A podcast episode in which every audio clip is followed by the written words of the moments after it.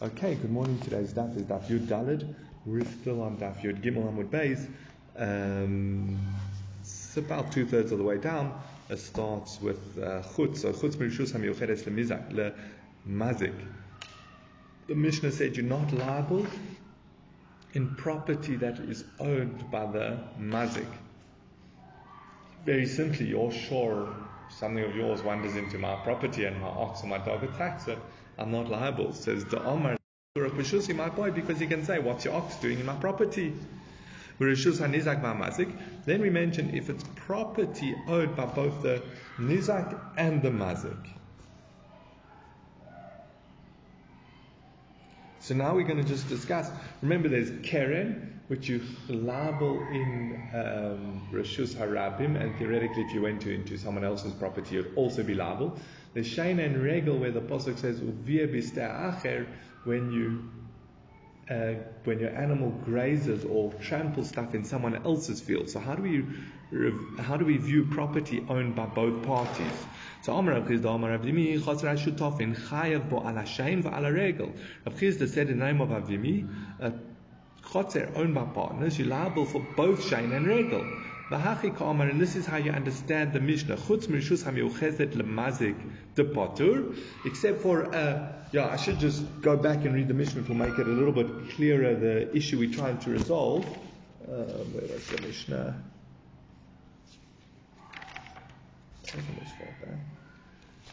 Um,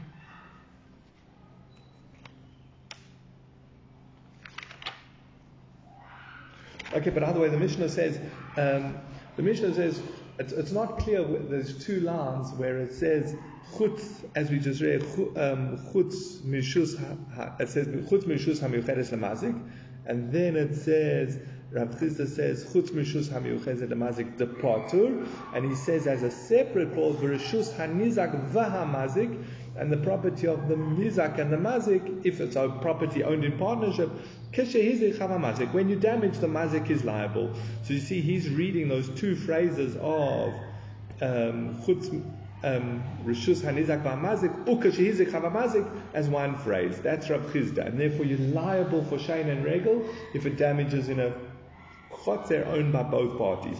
Rabbi Lazar um, Omer potter ala shain vala regel. Rabbi Lazar says you potter the shain and regel v'hachi kamer, and this is what it's saying. Chutz mirshus hamiyuchezet lamazik v'rshus hanizak v'hamazik, except for property that is specific to the mazik and property that is for both of them. Nami potter, you also potter. And then as a separate clause, kashehizi chavamazik, and if he damages the mazik is liable, that's latuye keren to include keren. So Rabbi Lazar learns that again it's where they're putting the commas in the Mishnah. According to Rav Chisda, you join together Rishus Hamazik or Rishus Hanizak Mazik to say that you potu. Sorry, that's Rabbi Lezer. And then the next clause, Keshizu Chavamazik, is to teach that you're liable for Keren.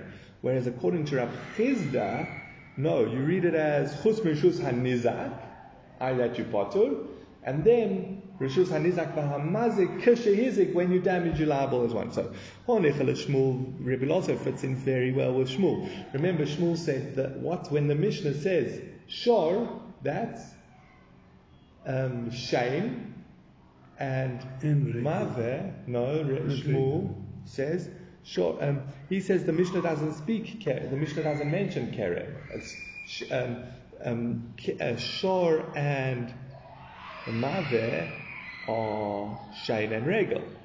So Shmuel, this fits in well with Shmuel that you need the separate phrase Kashehizik Chavamazik to include Keren. Ela Rav the Oman Tana Shor B'chol Mili the Shor. But according to Rav, he says Shor is all three aspects Keren, Shain, and Regel. So the Mishnah already taught Keren. Chav Hamazik La'atuyei What would Chav Hamazik be coming to teach? So he says, no, La'atuyei Hov the Ton Rabbonim to include what we learned in a Brisa, Kashehizik Chav Hamazik La at when this when we have this extra phrase in the Mishnah, to bring to include the case of a shomer chinam, that's a, a, someone guarding for free, a borrower, a paid guard, and a renter. Where the animal damaged in their reshus, tam nezek or muad nezek shalom. The tam pays half damage and the muad pays nezek shalom. So nifrit, we'll, we'll come back to analyze who, which animal, who's, who's damaged whose. But basically the case is here is I borrowed or I rented your ox and it's in my garden and there's damaging there. The Gemara will discuss did my ox damage that one or did that one damage my one? Then it just continues. If this if the fence, if the fence breaks down at night or bandits break open the fence and it goes out and damages, then he's exempt. Okay, but now we're going back. Because what did we mean when we said the if when he causes damage, the damager is liable, and that's including lahevi shomer chinam ashal noises sachav asoicher heichi dami. What's the case? So ilayma de izeka tura de mashul tura de. Let's say it's the lender's ox damaged the borrower's ox. So lay malay, let the lender say, ilu azik ba'alma bo italu act. If my ox, you borrowed my ox, if it would have damaged anyone else, you would be liable. So now you're telling me though that it damaged yours, I'm liable. Obviously not. You borrowed it, you're responsible for it. So if it would have gone and gored Ruvain's ox, you would be liable. So so to now it's gone and gored your ox, you're liable. So it can't be that. So So let's say the case is where the borrower damaged the lender's ox says Leimalei, let the lender say to him, Ilu itzak ma'alma bo'is lashlume kulatura. If this ox, if someone, again, I lent you my ox, if another ox would have gored it, you would be liable for full damages. Why? Because if you borrow something, you're responsible for it, regardless how it got damaged. So he says, Hashta da Azke Tura didn't sham so what, now that it's your ox that damages my ox, you're going to only pay half damages. No, as a borrower, you're fully liable for my ox. So we're stuck. What's the case that this, what, what could it be referring to that it says basically the borrower um, is liable for damages? So So actually the case is where the ox of the lender borrowed the ox of the shal. What's the case here? It's where the borrower, in the clauses of borrowing, he says, I'm responsible to look after your ox, but I'm not responsible for damage it does. So that would be um, that um, there, that's why when it goes and gores, the actual, the the actual owner, the lender, is the one who's liable in this case. Again, as a shell, all he's responsible for is to make sure it is not damaged. But if it goes and damages, then he would, then the real the lender is liable. But then wait, the next clause is we're going to run into trouble. It says nifritz belayla oishi listim. The yachts of hezeka potter. If the fence broke at night or ga- bandits again broke it, I imply that you didn't know it was broken, and the animal escapes. The shore that he borrowed escapes and goes and causes damage, he's exempt. But what did we emphasize? We emphasized nifritz or. It says hobayom chayev implies that if it would have done caused damage during the day, then you'd be liable. It says didn't you just tell me that the case of this brisa is where the borrower is not responsible for damages. So why would that? So he says, Nahachi This is how you have to understand it. Im kibel olav shmiras nizkov chayev. If he accepted upon himself to make sure that the ox doesn't cause damage, either the borrower accept this, he would be liable unless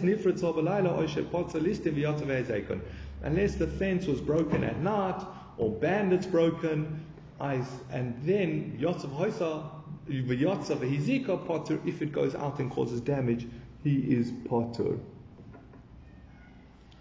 Why? Uh, what's potter? The owner's potter. Well, actually not sure about the owner, but the lend. We're discussing the lender here. Yeah. And the lender is exempt. Why is the lender exempt? Because there's nothing he could do about it. Because the fence broke at night, and this ox went out and caused damage. Um, so therefore he's exempt um, out of oines. Um, actually, I'm not sure about the owner, but I imagine the owner probably also. If you are careful to, uh, I don't know, you have a dog and you're careful to keep the gate closed, and in the middle of the night, if in the middle of the night uh, they robbers break open the gate and the dog runs out and bites someone.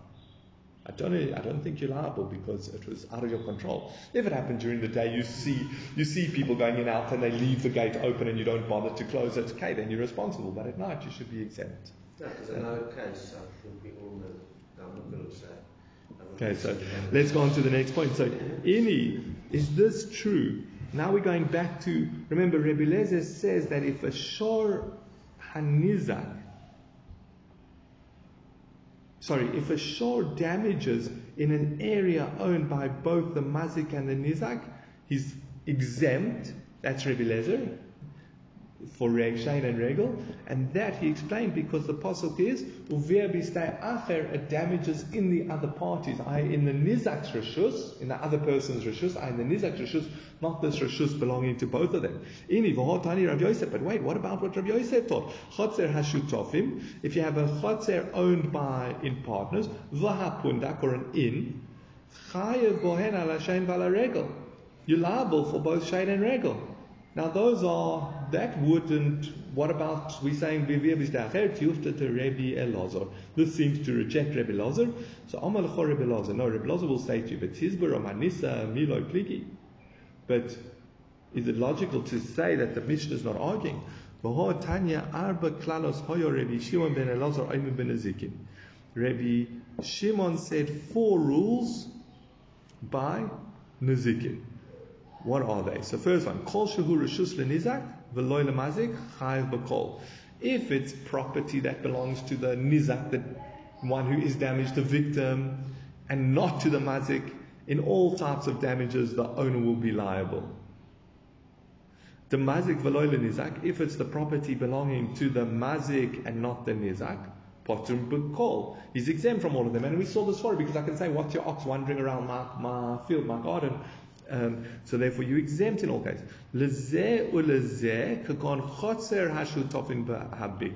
If it's where they both have rights in it, for example, a courtyard owned in partnership, or a bika, an open field, patur bo ala shein ala regel, you exempt from shein and regel.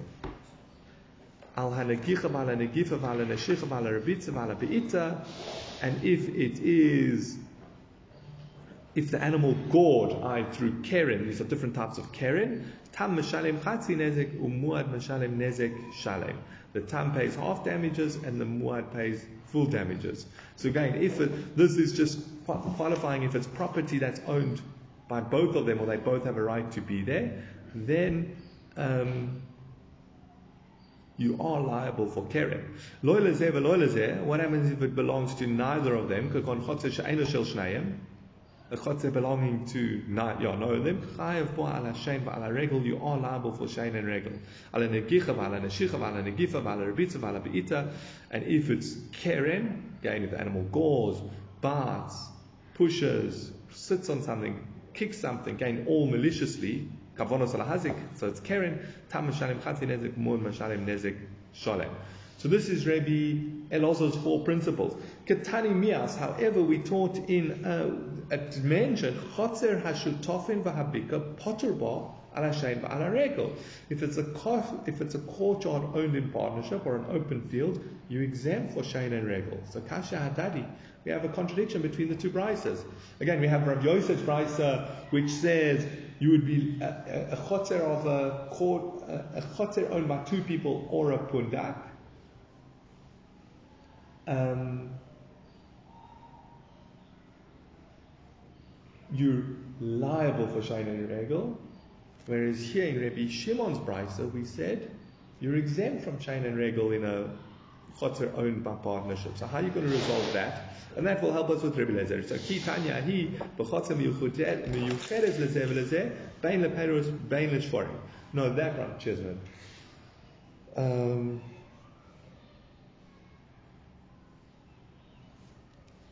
Um,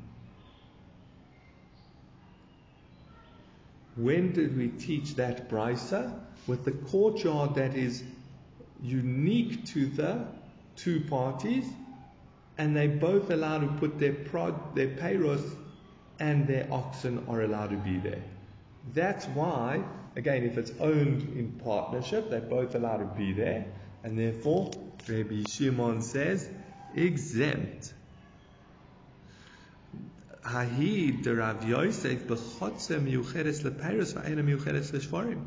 case of Rav Yosef is a courtyard where they're allowed to keep their their payros there, but they're not allowed to keep their oxen there. So regarding Shane, it's the chotzer of the nizak. Your ox is not allowed to be there. So your ox is in someone else's property. It's where it's not allowed to be. So it's his property, and therefore it says if you did damage. And Daikanami Diktani, you can actually deduce this distinction. So again, what's the distinction? That it makes a difference whether you're basically, it's, we are discussing a chotzer owned by two people. There's just different uh, conditions in the partnership. In the one case, it's where you're allowed your ox there. Therefore, if it goes, it's not bista'acher. And the other case is where you're not allowed your ox there. Therefore, it is the other person's property. So hosam.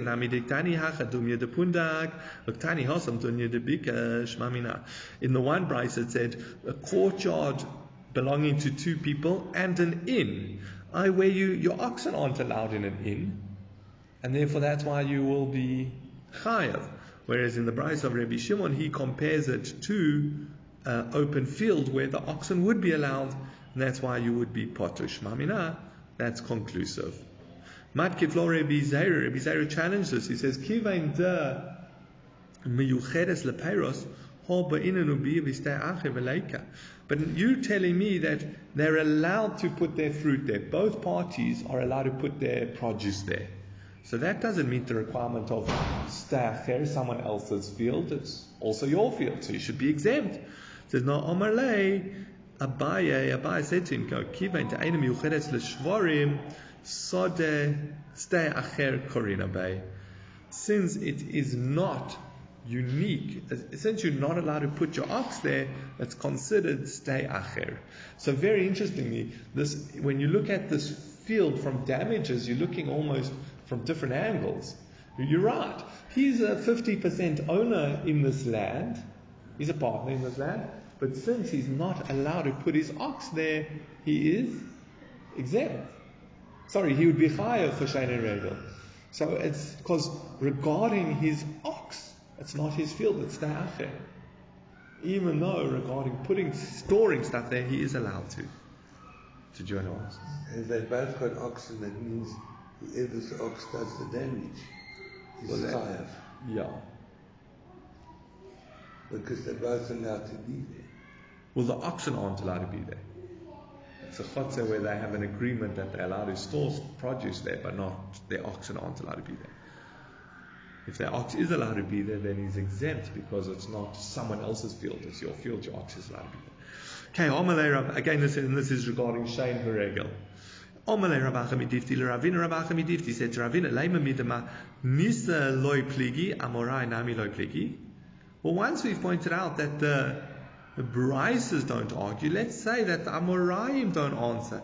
Above, we said that Rav Chisda said you chad for Shein Regel in a chotzer belonging to both of them, and Rabbi Loza said that you potter from Shein and Regel in a chotzer belonging to both of them. So we can actually, we don't have to say that they're arguing, we can say that they're discussing different types of chotzers. The difference is, is your ox allowed to be there?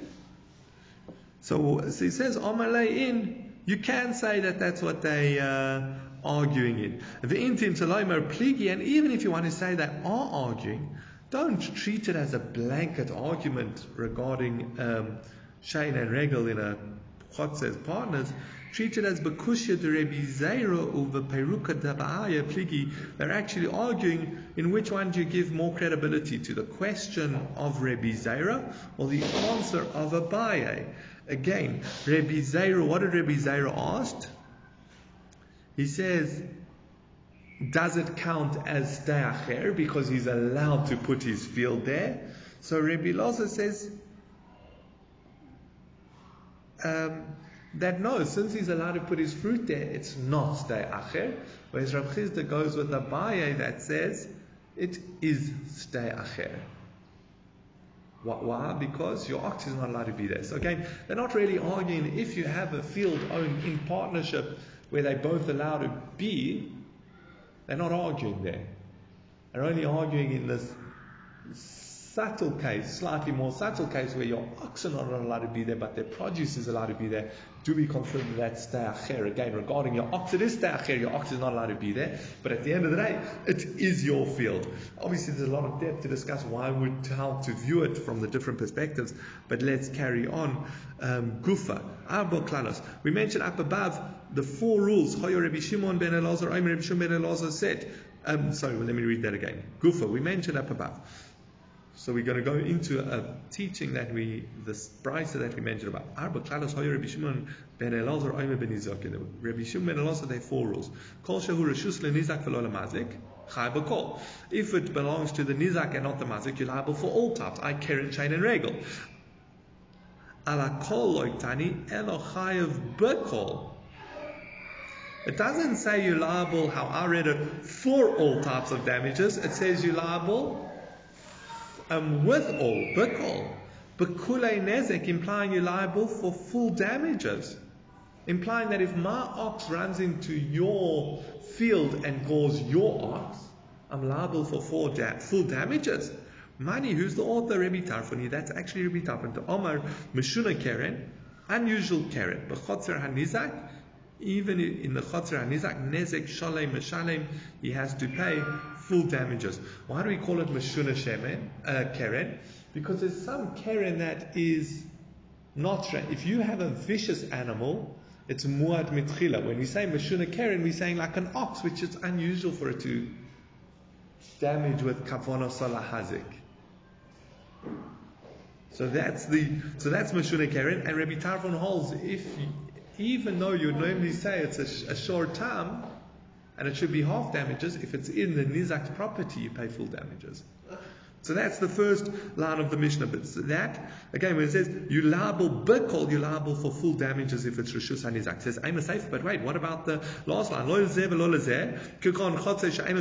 doesn't belong to either of them, for example, a courtyard that doesn't belong to uh, someone else's ba'al hashem ba'al regel, you're liable for shein and regel. Now, my lolazeh v'lolazeh, what does it mean it doesn't belong to either of them? It says, ilay lolazeh v'lolazeh klal elo da'acher. If you're going to say it doesn't belong to either of them, but rather to a third party, you're only liable for shein and regel if it's in the other's property, if it's in the nizak's property. So v'leika, and you don't meet that requirement. So how would you say if it doesn't belong to either of them, you chayav for shein and regel? That doesn't make sense. Ela pshita ela dechad. When it says it doesn't belong to either of them, it means it belongs to one of them. Uktani Seifa, and what does it teach? Tam Meshalim Chatzi Nezek, Umuad Meshalim, Nezek Shalem. The Tam pays half damages and a Muad pays full damage. Osam Rabbanim, to Omri Meshur Kerem Mechotzer Nezek, Chatzi Nezek Huda Meshalim. Because, and that's like the Rabbanim who say that even where it's Meshune Keren, I assure Tam in Chotzer Nizak, he still only pays half damages. So now we have a contradiction which the Gemara is going to highlight. But basically, in the first clause, we said that we're saying if it's the Rishus Hanizak, he's liable to full damages like Rabbi Tarfon.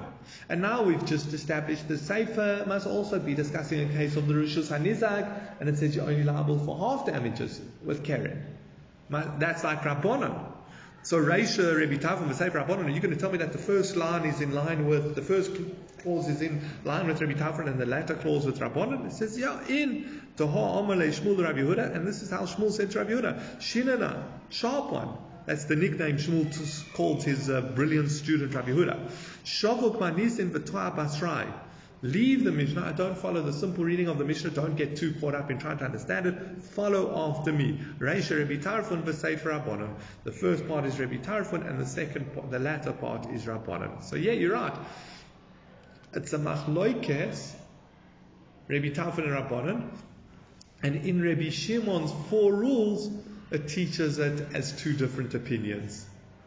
teaches two different opinions, there's two different rules. It says Ravina Mishmei to Rava Amano, Ravina in the name of Rava gives a different explanation. It says Kula Rebbe Tarfun here. It's all Rebbe Tarfun. Oh, ah, Umay Lola Lola What did we mean by a property belonging to neither of them? So again, in the previous version we said um, a property belonging to neither of them means to the nizak. Now I say, what does it mean? Lola zev, lola zev, lola zev, lola zev, peiros elo dechad. It belongs to only one of them regarding peiros, who's allowed to store their produce there, lezeh ulezeh leshforim, but they both allowed to store their, have their oxes there. Regarding Shane, it's the chotzer nizak, because he's the only one who's allowed to store his produce there. The Gabe Karen, Havele Rishus Arabim, but regarding Karen, it's Rishus Arabim because the ox is allowed to be there. Um,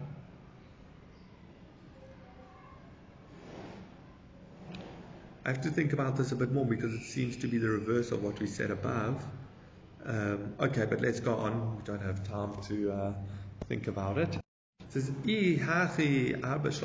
wait, now there are only three cases. The first case is. No, four cases. Well, we mentioned there four, but how we've just explained the last clause, it's actually just a combo of the first two. It's both of theirs, or then you chayav for Karen, or it's one of theirs, and therefore you chayav for Shane, which is what, it's what we've already mentioned both in the above rules. So there are only three cases. It says Omer ibn Nachman by Yitzchak, Rav Nachman by Yitzchak says Shloisha Klalos Arba Mechamos. Right, there are four rules of how to deal with it, but there are four types of property. Again, this fourth case is a different type of property. It's a property where they have different rights in what they're allowed to do in that property. So even though it's not uh, um, even, even, yeah, even though there's the rules we already know how you're going to apply it, it is a different type of property. That's why it says four. Okay, next Mishnah. This Mishnah is all cryptic, and the Gemara Rashi Rashi basically says the Gemara is going to explain each clause. I'm not going to explain when you go through the Mishnah. I'll just translate it. Shum kesef. Monetary assessment, shove kesef, monetary value. Bifnei Bezdin val pi edim, if it's before Bezdin and and by edim, b'nei chayrin b'nei bris v'anoshim, if it, belong, if it belongs to free people, Jews or women, bichlal hanezek, they're included in the nizak. V'hanizak v'hamazik b'tashlumim, and both the nizak and the mazik are involved in the payment. Okay, so we start off with the first point. Mashum kesef. What do we mean by assessed by money? So Amar Rabbi Yehuda, shum ze lo yahei elo b'kesef. This um, evaluating of damages is based on money. What do you mean that? Tanina. But this is teaching the same thing like we learned in the Brisa. Poro shehizika talis, but talis shehizika potu. I'm going to translate it in one way. It says a cow that ends up damaging a garment. Or a garment that ends up damaging a cow. Either cow's walking along and it trips on the garment, kind of like board.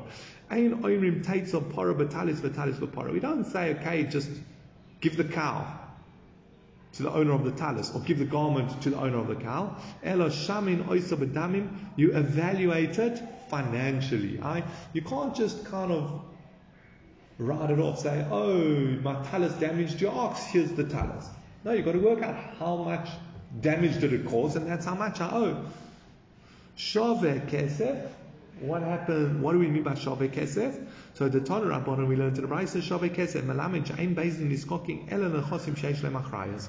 If Bezdin are getting involved in a court case, they're only going to collect from land.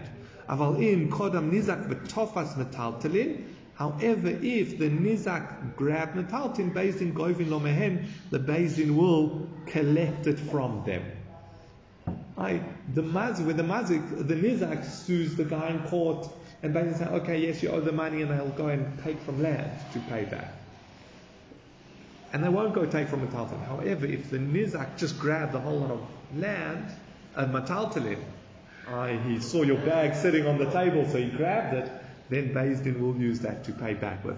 It says, oh, Omamar, Shove Kesef Malamed, She'ain Din is Kokin Ela. Pardon? Let's carry on. Yeah, I think it will clarify your question. It says, oh, Omamar, Shove Kesef Malamed, She'ain Din is Kokin Ela Lechosim Shehesh Lemachrayos. Mar said that Shove Kesef teaches us that Din only attach lamb to pay for the damages. Says my mashma. How do you see that from the word shavek kesef? Shavek kesef means a monetary equivalent. Isn't that how we normally translate it? So he says, so Amar Rabba Bar, we're going to give a few answers. Amar Rabba Bar Ula, Dobar Hashavek Kol Kesef. Something that could be acquired for all the money. I generally, with metaltalin, what happens if someone pays too much? That's onna. The deal is cancelled. This is what we're going to say now. Um, but when it comes to land, no matter how much the person spends, there's no honor. So if I just want to buy a One six above one. yeah, so that's honor, but that's only with metaltalin. That's not with land. There's no honor with land. So that's the so, so that's what kol kesef means. Shove kol kesef, something you could spend all your money on, and it would still be a valid deal. It says, oh my nihu, oh, what, what is this? Something you could spend all your money. Dover she'ein lo no, something that does not have ona, I land. That's how we see it means land. Shove kesef, I something that could be equal to all your money, that's land. It says, oh, because there's no ona. Says, avodim v'shtaros, nami ein lohem ona. Avodim and shtaros, there is also no ona'ah. So that doesn't work because then if you're going to translate Shaveh Kesef as something which doesn't have Onah, we, well, we want to translate it as land, but it would also apply to Avonim Shtaros, so that doesn't work. Interesting enough, Rashi says he doesn't know where we see that Shtaros don't have Onah, and Tosfot say, Sorry, no, no, that's another point. That's not, uh, sorry, that's something else. Um, Ela Omar Barula, Rabba bar Ulla said, Dovar hanikne bekesef. We mean something that the kinyan is through kesef. Uh, we know if I'm buying metaltalin, I have to do another kinyan like mashicha or some or kinyan, you know. But if you're buying land, as soon as you've handed over the money, the kinyan takes effect. So it's not about avodim and shtaros. Nami nikne bekesef. Avodim and shtaros are also acquired with land. This is. Now this is what I say. Here Rashi says, where do we see that shtaros are acquired with uh, kesef? And Tosfos say, therefore you should actually take take out shtaros from the text. Okay, but that's a side point. Ella Omer Rav Ashi, so rather Rav Ashi says, Shove kesef. How does Shove kesef mean land? Shove kesef velo kesef. Vahani kulu kesef ninu. And these metaltlin are the equivalent of land, of, of, of money. I, when we say shove kesef, he's saying not things that are considered actual kesef, and we know regarding the zikin, all metaltalin are considered actual kesef. Okay, so that's where we're holding it. Okay, so now we see shove kesef means land. I so Din are only going to take money for payment with land.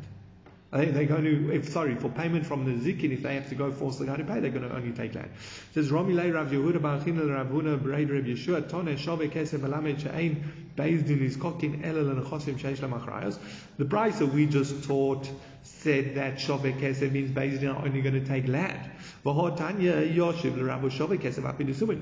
learned in a brisa, as we saw earlier on in the Masechta, that when it says Yoshiv, it implies even Subin. Uh, you can pay, you don't only pay with land, you can take any, even metaltadin. And Subin, which is Subin is bran. is Bran. brand. Yeah. Uh, I thought it was a document to say that somebody owes me money. No, no, no, no. Subin is that it's saying that you can get paid with anything. It says anything that has a monetary value.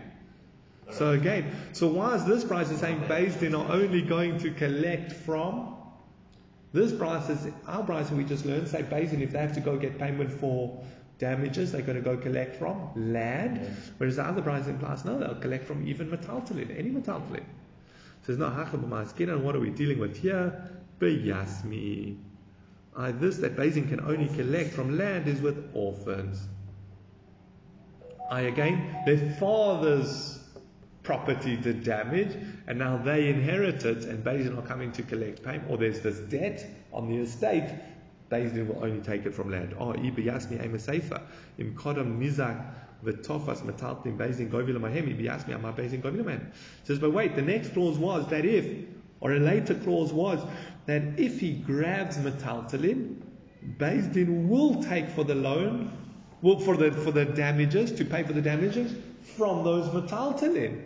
But again, why? If it's orphans, you, they couldn't. So again, you're telling me, so Ruvain's ox damaged. His children have inherited his estate. Bezin want to get collect for the damages that Ruvain's the father owed. They're going to take from land.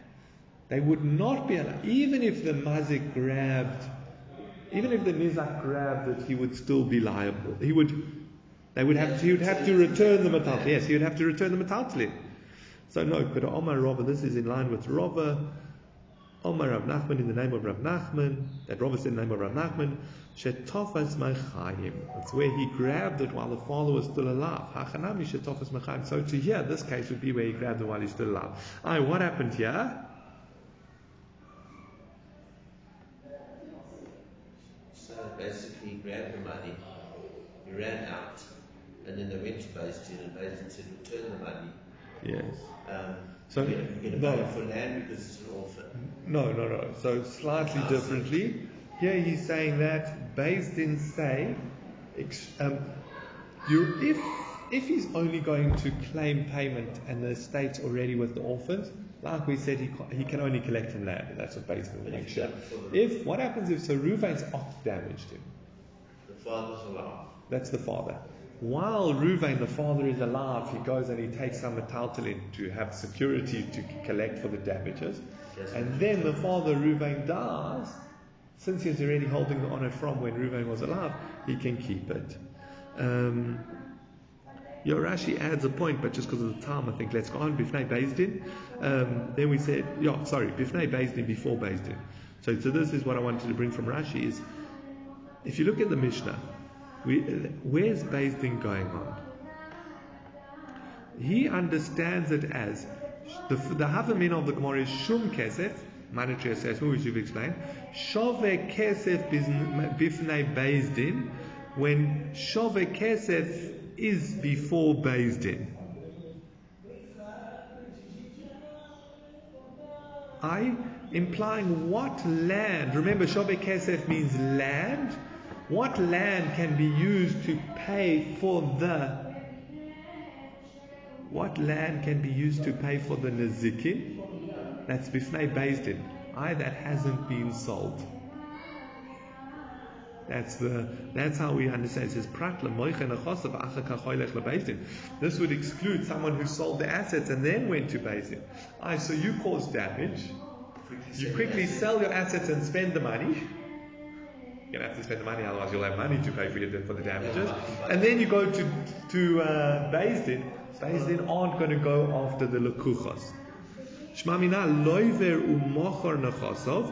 We could learn from here, and basically this is not true. So this shak doesn't work. Shmamina. If you lend money, if you borrow money and then sell your assets, and only afterwards you sued in Bezdin to pay back the loan. Ain't Bezdin govel on my head. You say Bezdin would not collect it from them. We know that's not true. As soon as you take out the loan, you have a lien on the land, regardless of whether you've sued him in Bezdin for it, regardless of whether the loan's been processed in Bezdin. When Bezdin, when the time comes to pay, Bezdin will go and collect from the Lekuchin, from incumbent property. So it should be the same thing by Nazikin. What difference does it make whether you've been to Bezdin or not? When the damage happened, there was land you were entitled to collect from. And then he sold it, so you can collect it later. So he says, no. Um, Ella prat le Bezdin hedyoitos. What it means before Bezdin, it's coming to exclude a Bezdin of regular people. What does that mean? For certain, for like knasot and stuff and unusual damages, you can't have a court of three people. You have to have a court of dayonim with smicha. Remember, that's the smesh, special Uh, smicha we talk about, handed down from Moshe to Yeshua to Zkai, etc., throughout the ages. Those are the type of judges that have to sit on many of the cases of Nazikin. Not all the cases, but many of the cases of Nazikin. And that's what it says. Bifnei Bezdin are proper Bezdin. not a based in with what we call smicha nowadays, knasot and unusual types of damages you can, cannot collect from a, from the sort of based speaking about. Okay, we'll leave it there for today. Okay, good morning. Today's daf is daf Yud Dalid. We're still on daf Yud Gimel Amud Beis. Um, it's about two thirds of the way down. It starts with uh, chutz. So chutz mirishus hamiyucheres lemizak lemazik. The Mishnah said you're not liable in property that is owned by the mazik. Very simply, you're sure something of yours wanders into my property and my ox or my dog attacks it. I'm not liable. Says the Omar my boy, because he can say, What's your ox doing in my property? Then we mention if it's property owned by both the nizak and the mazik. So now we're going to just discuss. Remember, there's keren, which you liable in um, Harabim, and theoretically, if you went to, into someone else's property, you'd also be liable. There's Shaina and Regel, where the Pasuk says, acher, when you uh, when your animal grazes or tramples stuff in someone else's field. So how do we how do we view property owned by both parties? So Amar Rav Chisda, Amar Rav Dimi, Chosra Shutofin, Chayav bo ala shein v'ala regel. Rav Chisda said in the name of Rav Dimi, a chotzer owned by partners, you're liable for both shein and regel. And this is how you understand the Mishnah. Chutz lemazik de patur, except for, uh, yeah, I should just go back and read the Mishnah to make it a little bit clearer, the issue we're trying to resolve. Um, where was the Mishnah?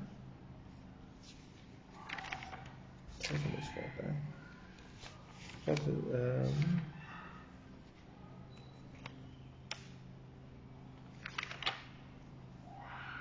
Okay, but either way, the Mishnah says, um, the Mishnah says, it's, it's, not clear, there's two lines where it says, chutz, as we just read, um, chutz mishus, it says, chutz mishus hamiucheres lamazik, and then it says, Rav Chisda says, chutz mishus hamiucheres lamazik departur, and he says as a separate clause, v'rishus hanizak v'hamazik, and the property of the mizak and the mazik, if it's a property owned in partnership, when you damage the mazik is liable. So you see, he's reading those two phrases of um, um, Rishus Hanizak Mazik, Ukashihizik as one phrase. That's Rav Chisda. And therefore you're liable for Shain and Regel if it damages in a chotzer owned by both parties. Rabbi Lazar Omer potter ala shain vala regel.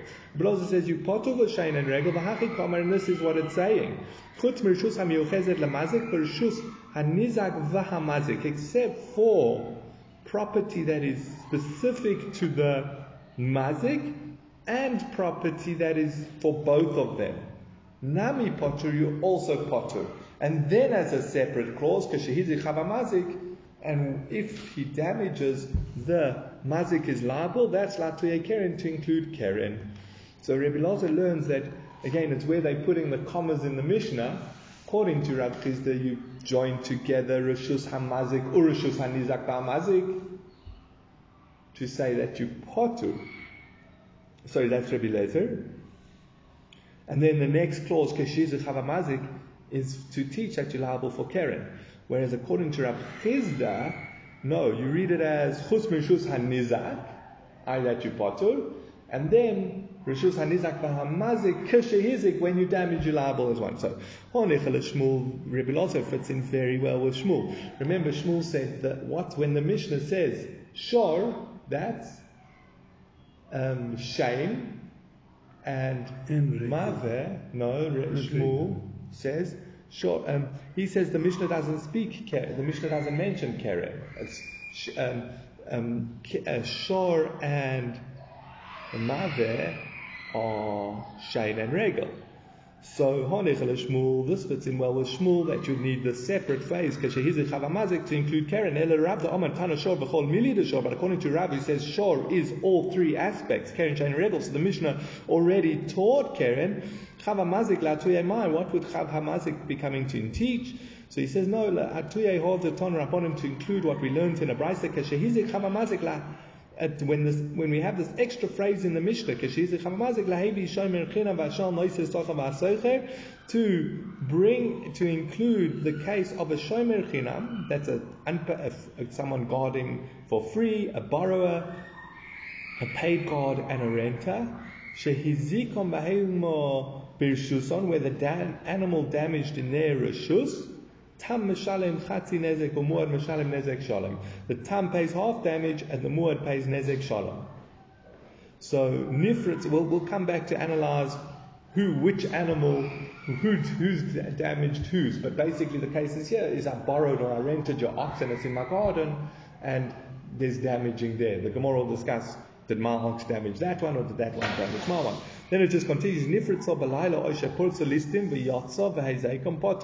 If this ox, if the friend, if the fence breaks down at night or bandits break open the fence and it goes out and damages, then he's exempt. Okay, but now we're going back. Because what did we mean when we said the if when he causes damage, the damager is liable, and that's including lahevi. What's the case? So de. Let's say it's the lender's ox damaged the borrower's ox. So lay, let the lender say ilu azik ba'alma italu. If my ox, you borrowed my ox, if it would have damaged anyone else, you would be liable. So now you're telling me though that it damaged yours, I'm liable. Obviously not. You borrowed it, you're responsible for it. So if it would have gone and gored Ruvain's ox, you would be liable. So so to now it's gone and gored your ox, you're liable. So it can't be that. So So let's say the case is where the borrower damaged the lender's ox says Lay let the lender say to him, Ilu itzak ma'alma bo'is lashlume kulatura.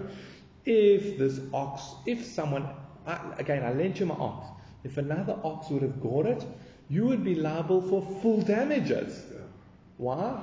Because if you borrow something, you're responsible for it, regardless how it got damaged. So he says, so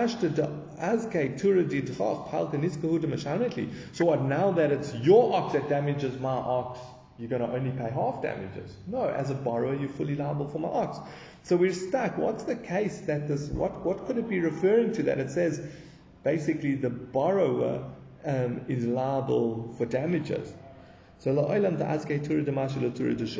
So actually the case is where the ox of the lender borrowed the ox of the shal. And what's the case here? It's where the borrower, in the clauses of borrowing, he says, I'm responsible to look after your ox, but I'm not responsible for damage it does.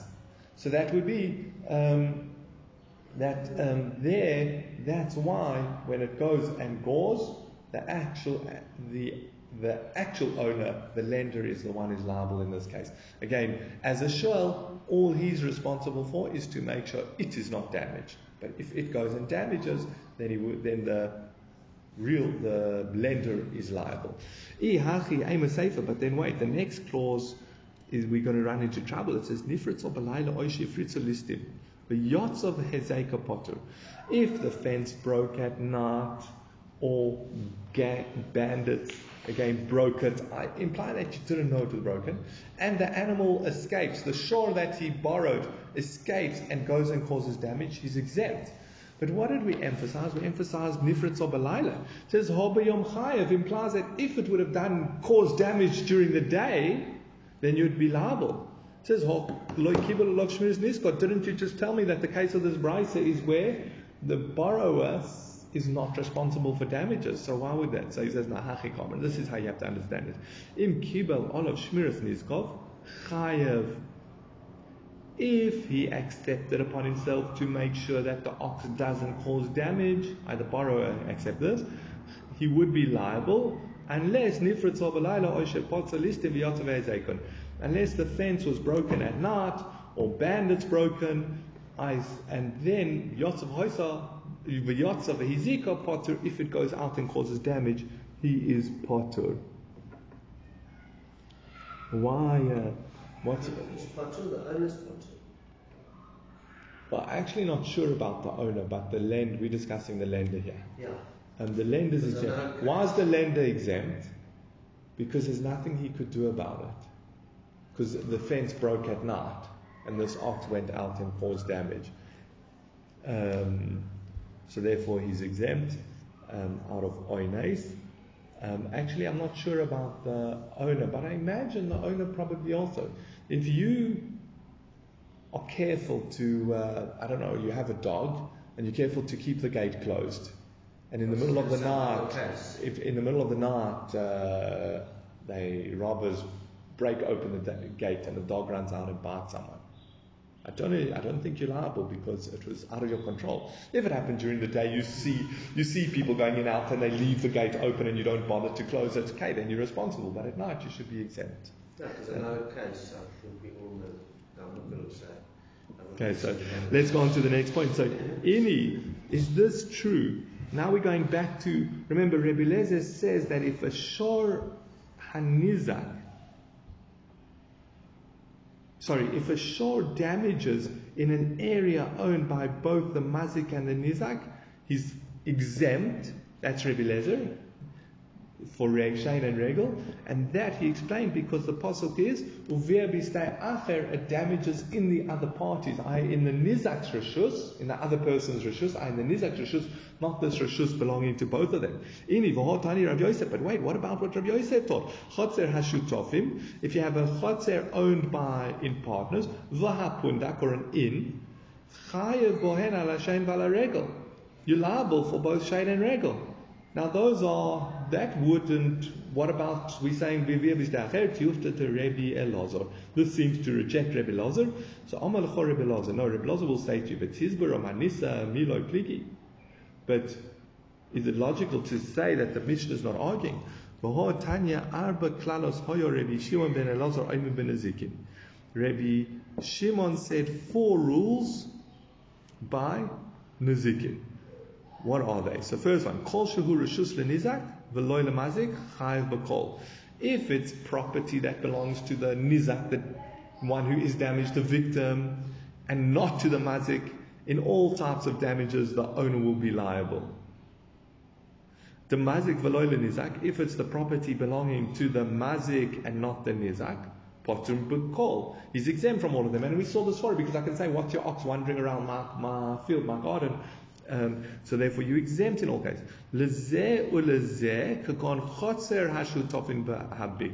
If it's where they both have rights in it, for example, a courtyard owned in partnership, or a bika, an open field, patur bo ala shein ba'ala regel, you exempt from shein and regel.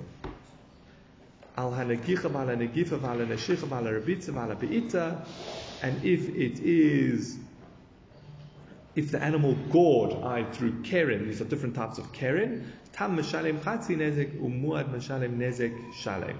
The tam pays half damages and the muad pays full damages. So again, if it, this is just qualifying if it's property that's owned by both of them or they both have a right to be there, then um, you are liable for keren. What happens if it belongs to neither of them? A chotze belonging to not, them, chayav bo ala shein v'ala regel, you are liable for shein and regel. Ala negicha v'ala neshicha v'ala negifa v'ala rebitza v'ala be'ita, and if it's keren, again, if the animal gores, bites, pushes, sits on something, kicks something, again, all maliciously, kavonos ala hazik, so it's keren, tam mashalim chati nezek mun mashalim nezek sholem. So this is Rabbi Elazar's four principles. Ketani mias, however, we taught in uh, at mentioned chotzer hashutofin v'habika poterba ala shein v'ala. If it's a co- if it's a courtyard owned in partnership or an open field, you exempt for shein and regel. So kasha hadadi. We have a contradiction between the two brises. Again, we have Rav Yosef's brisa, uh, which says you would be a, a, a chotzer of a court, a, a chotzer owned by two people or a pundak. Um, you're liable for Shain and Regel. Whereas here in Rabbi Shimon's Brisa, we said you're exempt from Shain and Regel in a chotzer owned by partnership. So how are you going to resolve that? And that will help us with Rebbe Lezer. So ki tanya hi b'chotzer miyucheres lezeh v'lezeh bein leperos bein leshforim. No, that one. Cheers, man. Um,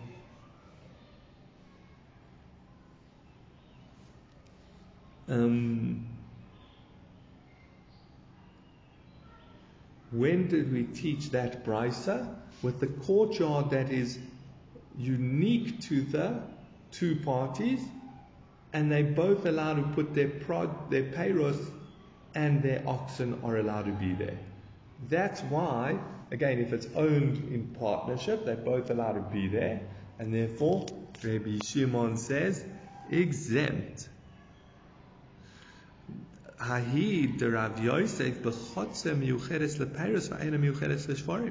The case of Rav Yosef is a courtyard where they're allowed to keep their their payros there, but they're not allowed to keep their oxen there.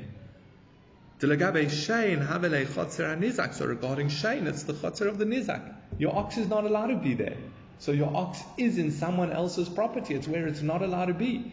So it's his property, and therefore it says if you did damage. And Daikanami Diktani, you can actually deduce this distinction. So again, what's the distinction? That it makes a difference whether you're basically we did, are discussing a chotzer owned by two people. There's just different uh, conditions in the partnership. In the one case, it's where you're allowed your ox there. Therefore, if it gores, it's not pistacher. And the other case is where you're not allowed your ox there. Therefore, it is the other person's property. So Daikanami Diktani hachadum yedepundak, uktani hosam dunya debika shmamina. In the one price it said a courtyard belonging to two people and an inn.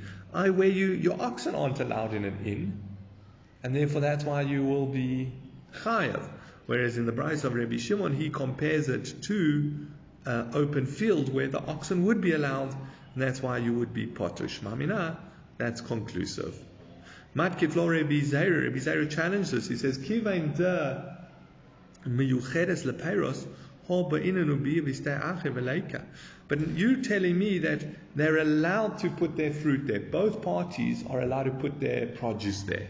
So that doesn't meet the requirement of staff there, someone else's field. It's also your field, so you should be exempt. It says no Abaye Abaye said to him, kiva into einem yucheres l'shvorim sode stay acher korina bay.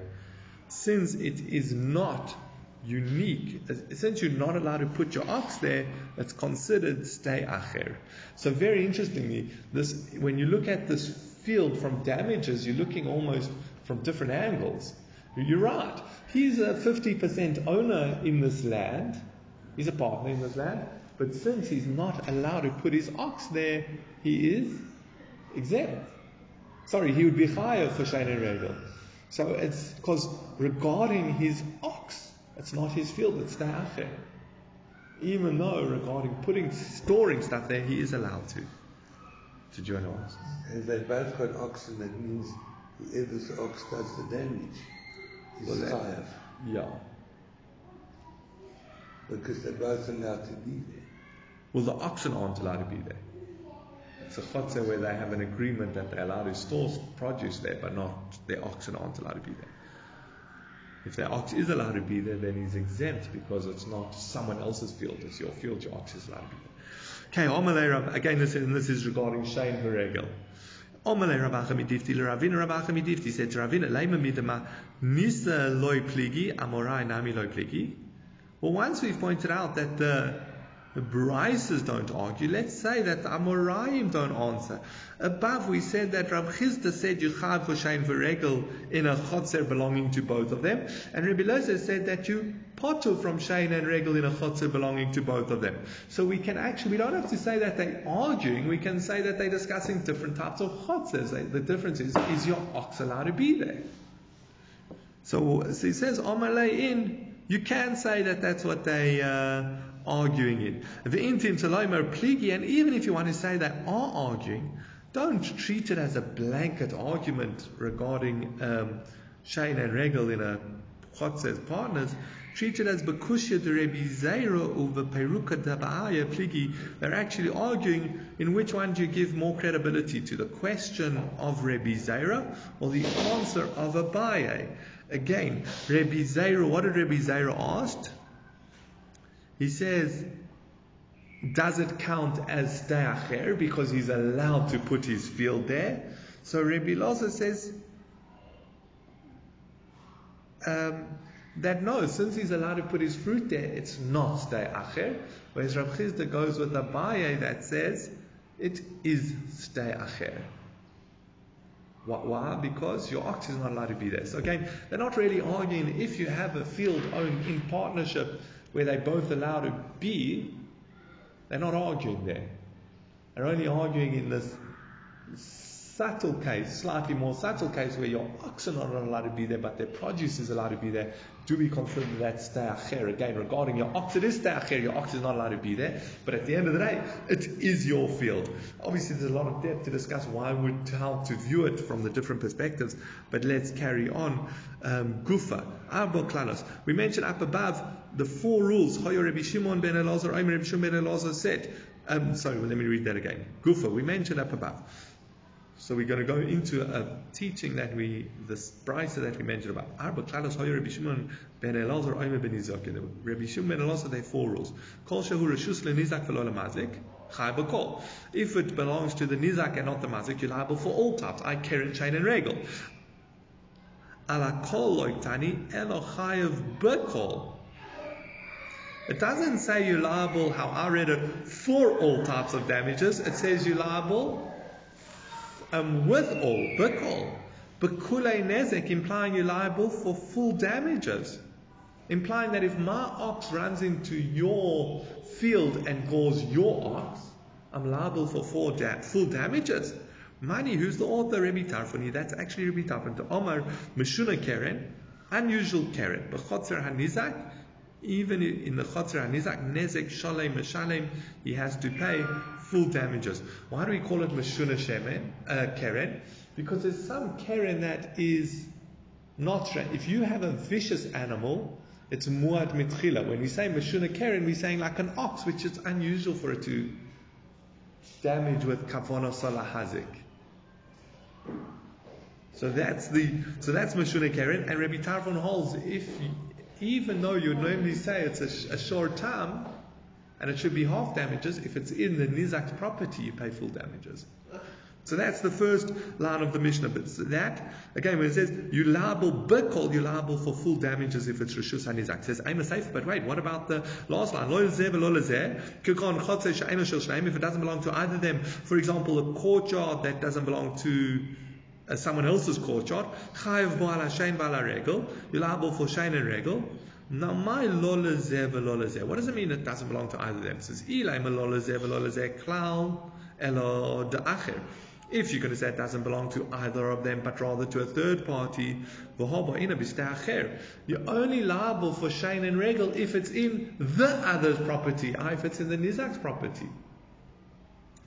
So v'leika, and you don't meet that requirement. So why would you say if it doesn't belong to either of them, you chayav for shayna regel? That doesn't make sense. Elo pshita dechad. When it says it doesn't belong to either of them, it means it belongs to one of them. Uktani Seifa, and what does it teach? Tam Meshalim Chatzi Nezek Umuad Meshalim Nezek Shalem. The Tam pays half damages and a Muad pays full damages. Osam Rabbanon to Omri Meshur and Keren Mechotzar Nizak Chatzi Nezek Huda Meshalim. Because, and that's like the Rabbanon who say that even where it's Meshune Keren, I assure Tam in Chotzar Nizak, he still only pays half damages. So now we have a contradiction which the Gemara is going to highlight. But basically, in the first clause, we said that we're saying if it's the Rishus Hanizak, he's liable to full damages like Rabbi Tarfon. And now we've just established the Sefer must also be discussing a case of the Rishus Hanizak, and it says you're only liable for half damages with Keren. That's like Rabbonon. So Reisha Rabbi Tarfon, the Sefer Rabbonon, are you going to tell me that the first line is in line with, the first clause is in line with Rabbi Tarfon and the latter clause with Rabbonon? It says, yeah, in Toho Amalei Shmuel Rabbi Yehuda, and this is how Shmuel said to Rabbi Yehuda, Shinana, sharp one. That's the nickname Shmuel called his uh, brilliant student Rabbi Yehuda. Shavuk manisin v'toa basrai. Leave the Mishnah. I don't follow the simple reading of the Mishnah. Don't get too caught up in trying to understand it. Follow after me. Reisha Rabbi Tarfon v'sefer. The first part is Rabbi Tarfon, and the second, part, the latter part is Rabbanon. So yeah, you're right. it's a machloikes, Rabbi Tarfon and Rabbanon, and in Rabbi Shimon's four rules, it teaches it as two different opinions. Teaches two different opinions, there's two different rules. It says Ravina Mishmei Rava Amano, Ravina in the name of Rava gives a different explanation. It says Kula Rabbi Tarfon here. It's all Rabbi Tarfon. Oh, umay lola zen. What did we mean by a property belonging to neither of them? So again, in the previous version we said um, a property belonging to neither of them means to the nizak. Now I say, what does it mean? Lola zev lola zen. Lola zev lola zen. Peiros elo. It belongs to only one of them regarding Peiros, who's allowed to store their produce there, Lezeh ulezeh leshforim, but they both allowed to store their, have their oxes there. Delagabe Shain Hamele Chotzer Anizak. Regarding Shain, it's the Chotzer Anizak, because he's the only one who's allowed to store his produce there. The Gabe Keren Havele Rishus Arabim, but regarding Keren, it's Rishus Arabim because the ox is allowed to be there. Um,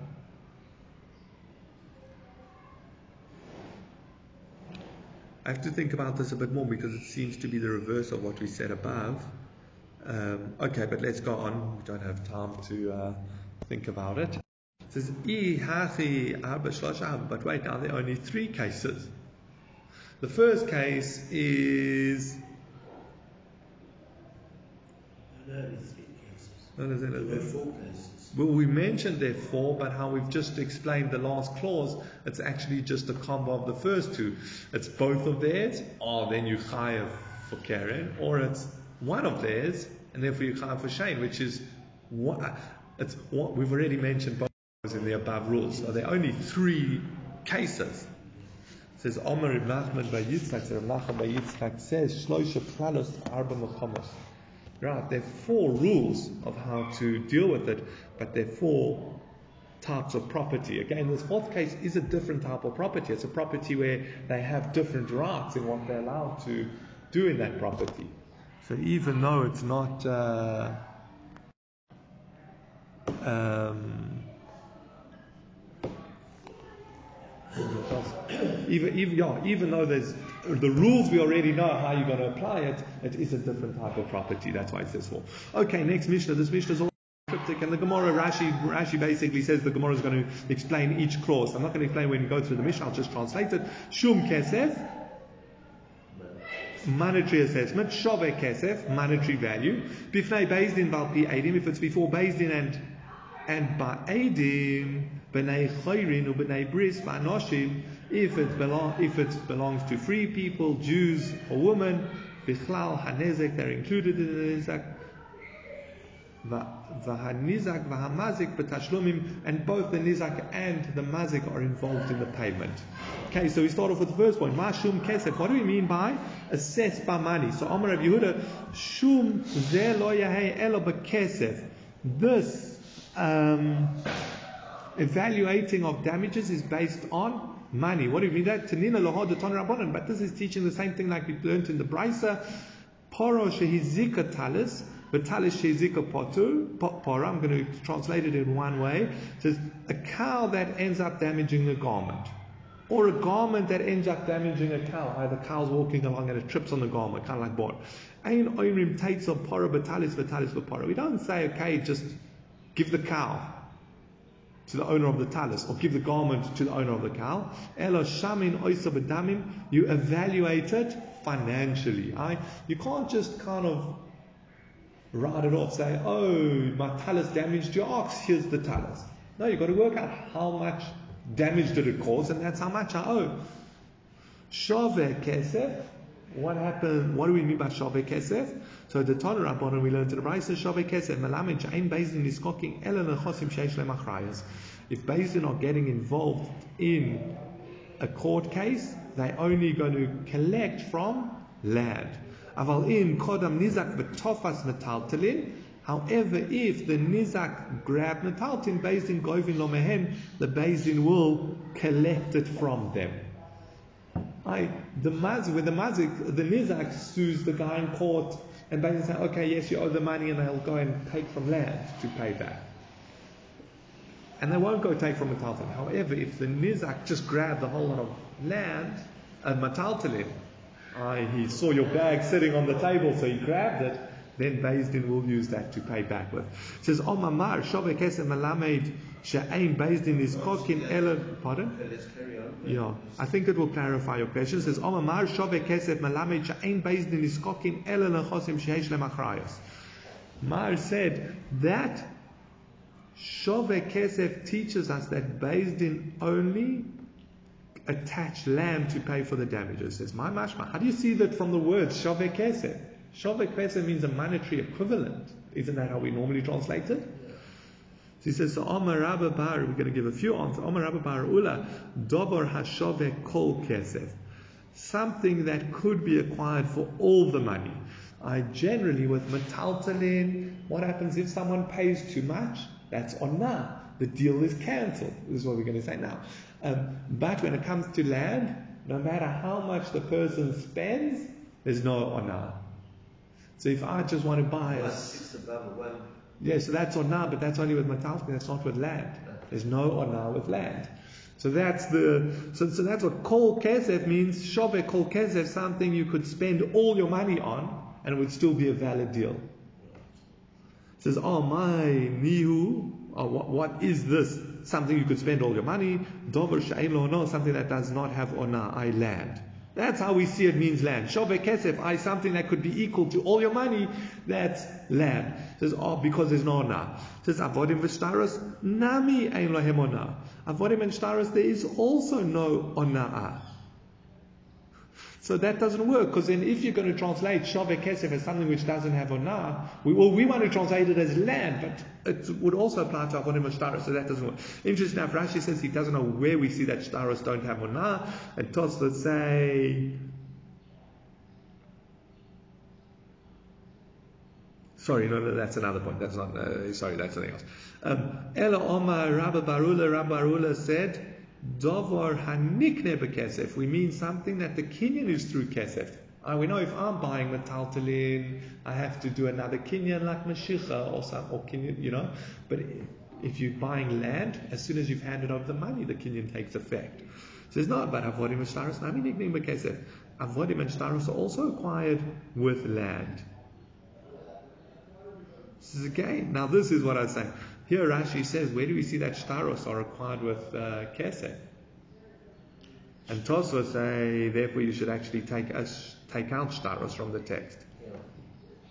Okay, but that's a side point. Ella Omer Rav Ashi, so rather Rav Ashi says, Shove Kesef. How does Shove Kesef mean land? Shove Kesef velo Kesef. Vahani Kulu Kesef Ninu. And these metaltlin are the equivalent of land, of, of, of money. I, when we say shove kesef, he's saying not things that are considered actual kesef, and we know regarding the zikin, all metaltalin are considered actual kesef. Okay, so that's where we're holding it. Okay, so now we see shove kesef means land. I so Din are only going to take money for payment with land. They, they're going to, if, sorry, for payment from the zikin, if they have to go force the guy to pay, they're going to only take land. It says, Lei Rav Yehuda Bar China Rav Huna Braid Rav Yeshua Tone Shove Kesef Melamed She'ein Beis Din Is Kokin Elel and Chosim Sheish Lamachrayos. The brisa we just taught said that Shove Kesef means Din are only going to take land. But we learned in a brisa, this we saw earlier on in the Masechta, that when it says Yoshiv, it implies even Subin. Uh, you can pay, you don't only pay with land, you can take any, even Metaltalin. And Subin, which is. Subin is brand. Yes? Brand. Brand. Yeah. I thought it was a document to say that somebody owes me money. No, no, no, no. Subin is that it's saying that you can get paid with anything. Uh-huh. It says anything that has a monetary value. So again, so why is this price is saying Beis Din are only going to collect from this price is our price we just learned, say Din if they have to go get payment for damages, they're going to go collect from land. Whereas the other price implies no, they'll collect from even metaltalin, any metaltalin. Says no and what are we dealing with here? Beyasmi. Uh, this that Beis Din can only collect from land is with orphans. I again, their father's property did damage, and now they inherit it, and Beis Din are coming to collect payment, or there's this debt on the estate. Beis Din will only take it from land. Oh, Iba Yasmi Ema Sefer, Im Kodam Nizak v'tofas metaltin bezin govil mahem. He asked me, am I bezin govil mahem? Says, but wait, the next clause was that if, or a later clause was that if he grabs metaltalin, Bezdin will take for the loan, well, for the for the damages to pay for the damages from those metaltalin. But again, why? If it's orphans, you, they couldn't. So again, you're telling me, so Ruvain's ox damaged. His children have inherited his estate. Bezin want to get collect for the damages that Ruvain's the father owed. They're going to take from land. They would not be allowed, even if the mazik grabbed, even if the nizak grabbed it, he would still be liable. He would, they would have, he would have to return the metal. Yes, he would have to return the metaltlin. So no, but Omar Rava, this is in line with Rava. Omar Rav Nachman in the name of Rav Nachman, that Rava said in the name of Rav Nachman, Shetofas Machayim. That's where he grabbed it while the father was still alive. Hachanami Shetofas Machayim. So to here, this case would be where he grabbed it while he's still alive. Aye, what happened here? So basically, he grabbed the money, he ran out, and then they went to Din, and Din said, return the money. Yes. Um, So, going to no. for land because it's an orphan. No, no, no. So slightly differently. Here he's saying that Beis Din say, ex- um, you if if he's only going to claim payment and the estate's already with the orphans, like we said, he he can only collect from land. That's what Beis Din makes sure. If what happens if so Ruvain's ox damaged him? The father's alive. That's the father. While Ruvain, the father, is alive, he goes and he takes some metaltalin to have security to collect for the damages. Yes. And then the father, Ruvain, dies. Since he's already holding on it from when Ruvain was alive, he can keep it. Um, Yorashi adds a point, but just because of the time, I think let's go on. Bifnei Bezdin. Um, then we said, yeah, sorry, Bifnei Bezdin before Bezdin. So, so this is what I wanted to bring from Rashi is, if you look at the Mishnah, we, where's Bezdin going on? He understands it as the the havamin of the Gemara is shum kesef, monetary assessment, which you've explained. Shove kesef bifnei Bezdin, when shove kesef is before Bezdin. I implying what land? Remember, shove kesef means land. What land can be used to pay for the? What land can be used to pay for the nazikin? That's bifnei Bezdin. I that hasn't been sold. That's the that's how we understand. It says prat. This would exclude someone who sold the assets and then went to Bezdin. I so you caused damage. You quickly sell your assets and spend the money. You're gonna have to spend the money, otherwise you'll have money to pay for your for the damages. And then you go to to uh, Bezdin. Bezdin aren't going to go after the lekuchos. Shmamina loiver umochor nechosov. We could learn from here, and basically this is not true. So this chat doesn't work. Shmamina loiver umochor nechosov. If you lend money, if you borrow money and then sell your assets, va'achakach bola Bezdin, and only afterwards you sued in Bezdin to pay back the loan. Ain't Bezdin govel on my head. You say Bezdin would not collect it from them. We know that's not true. As soon as you take out the loan, you have a lien on the land, regardless of whether you've sued him and in Bezdin for it, regardless of whether the loan's been processed in Bezdin. When Bezdin, when the time comes to pay, Bezdin will go and collect from the Lekuchin, from encumbered property. So it should be the same thing by Nazikin. What difference does it make whether you've been to Bezdin or not?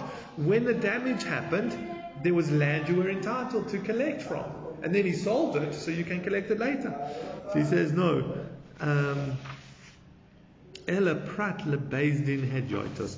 What it means before Bezdin, it's coming to exclude a Bezdin of regular people. What does that mean?